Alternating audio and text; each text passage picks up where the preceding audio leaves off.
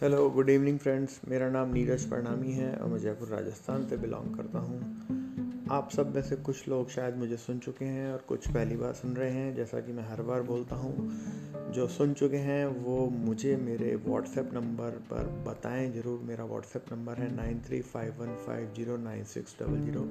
कि क्या मैं ये सही बोल रहा हूँ या कुछ गलत है तो मुझसे ज़रूर शेयर करें। और जो पहली बार सुन रहे हैं, उनको क्या अच्छा और क्या बुरा लगा, मुझे मेरे व्हाट्सएप नंबर पर ज़रूर बताएँ। जैसा कि मैं बता चुका हूँ, मेरा व्हाट्सएप नंबर है nine three five one five zero nine six double zero आज हम बात करेंगे अच्छे लोग और बुरे लोग। वो क्या होते हैं, क्यों होते हैं और कैसे होते हैं और हम उनको कैसे रिकग्नाइज करते हैं। और यह सब हम समझेंगे एक कहानी के द्वारा। एक बहुत समय पहले की बात है। एक बार गुरुजी एक गुरुजी गंगा के किनारे स्थित किसी गाँव में अपने शिष्यों के साथ स्नान कर रहे थे। तभी एक राहगीर आया और उनसे पूछा, महाराज, इस गाँव में कैसे लोग रहते हैं? मतलब उसका यह कहना था कि वह अपने मौजूदा निवास स्थान से कहीं और जाना चाहता है, कहीं और शिफ्ट होना चाहता है। तो गुरुजी ने एक सवाल किया उसी राहगीर से कि, जहाँ से तुम अभी रहते हो या आते हो, वहाँ किस प्रकार के लोग रहते हैं? तो वह रागीर बोला, मत पूछिए महाराज, वहाँ तो एक से एक कपटी, दुष्ट और बुरे लोग बसे हुए हैं। तो गुरुजी बोले, इस गाँव में भी बिल्कुल उसी तरीके के लोग रहते हैं, जिस तरीके के तुम्हारे यहाँ कपटी और दुष्ट भरे रहते हैं। इतना ही सुनकर रागीर आगे बढ़ गया और पीछे मुड़कर भी नहीं देखा। कुछ समय बाद एक दूसरा रागीर फिर से वहाँ से गुजरा।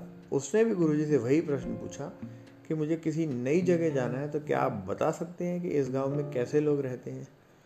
तो गुरुजी ने फिर से वही प्रश्न पूछा उससे कि तुम्हारे यहाँ किस तरीके के लोग रहते हैं, जहाँ से तुम आते हो? तो उसने बोला, जी, वहाँ तो बड़े सभ्य, सुलझे और अच्छे लोग रहते हैं।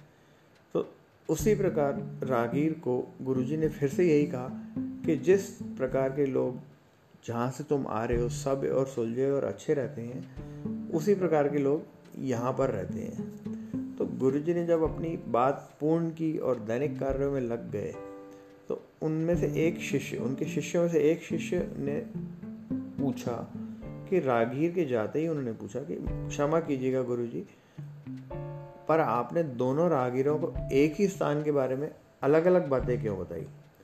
तो गुरु जी थोड़े से गंभीर हुए और शिष्य को बोले, आमतौर पर हम चीज़ों को वैसे ही नहीं देखते जैसी वे हैं। बल्कि उन्हें हम ऐसे देखते हैं जैसे कि हम खुद हैं या हर जगह हर प्रकार के लोग होते हैं। यह हम पर निर्भर करता है कि हम किस तरह के लोगों को देखना चाहते हैं। तो शिष्य उनकी बात समझ चुके थे और आगे से उन्हें जीवन में सिर्फ़ अच्छाइयाँ और अच्छे कामों पर ही ध्यान केंद्रित करने का निश्चय किया, जिससे कि वह आगे बढ़ सकें। तो दोस्तों, मेरा ये कहना है कि हमें अपनी सोच को सकारात्मक रखना है। देखने के नज़रिए को सकारात्मक रखना है। हमें यह नहीं देखना कि हमारे यहाँ, हमारे आसपास किस प्रकार के लोग रहते हैं। जैसा हम सोचेंगे, वैसे ही लोग हमें नज़र आएँगे। थैंक यू दोस्तों।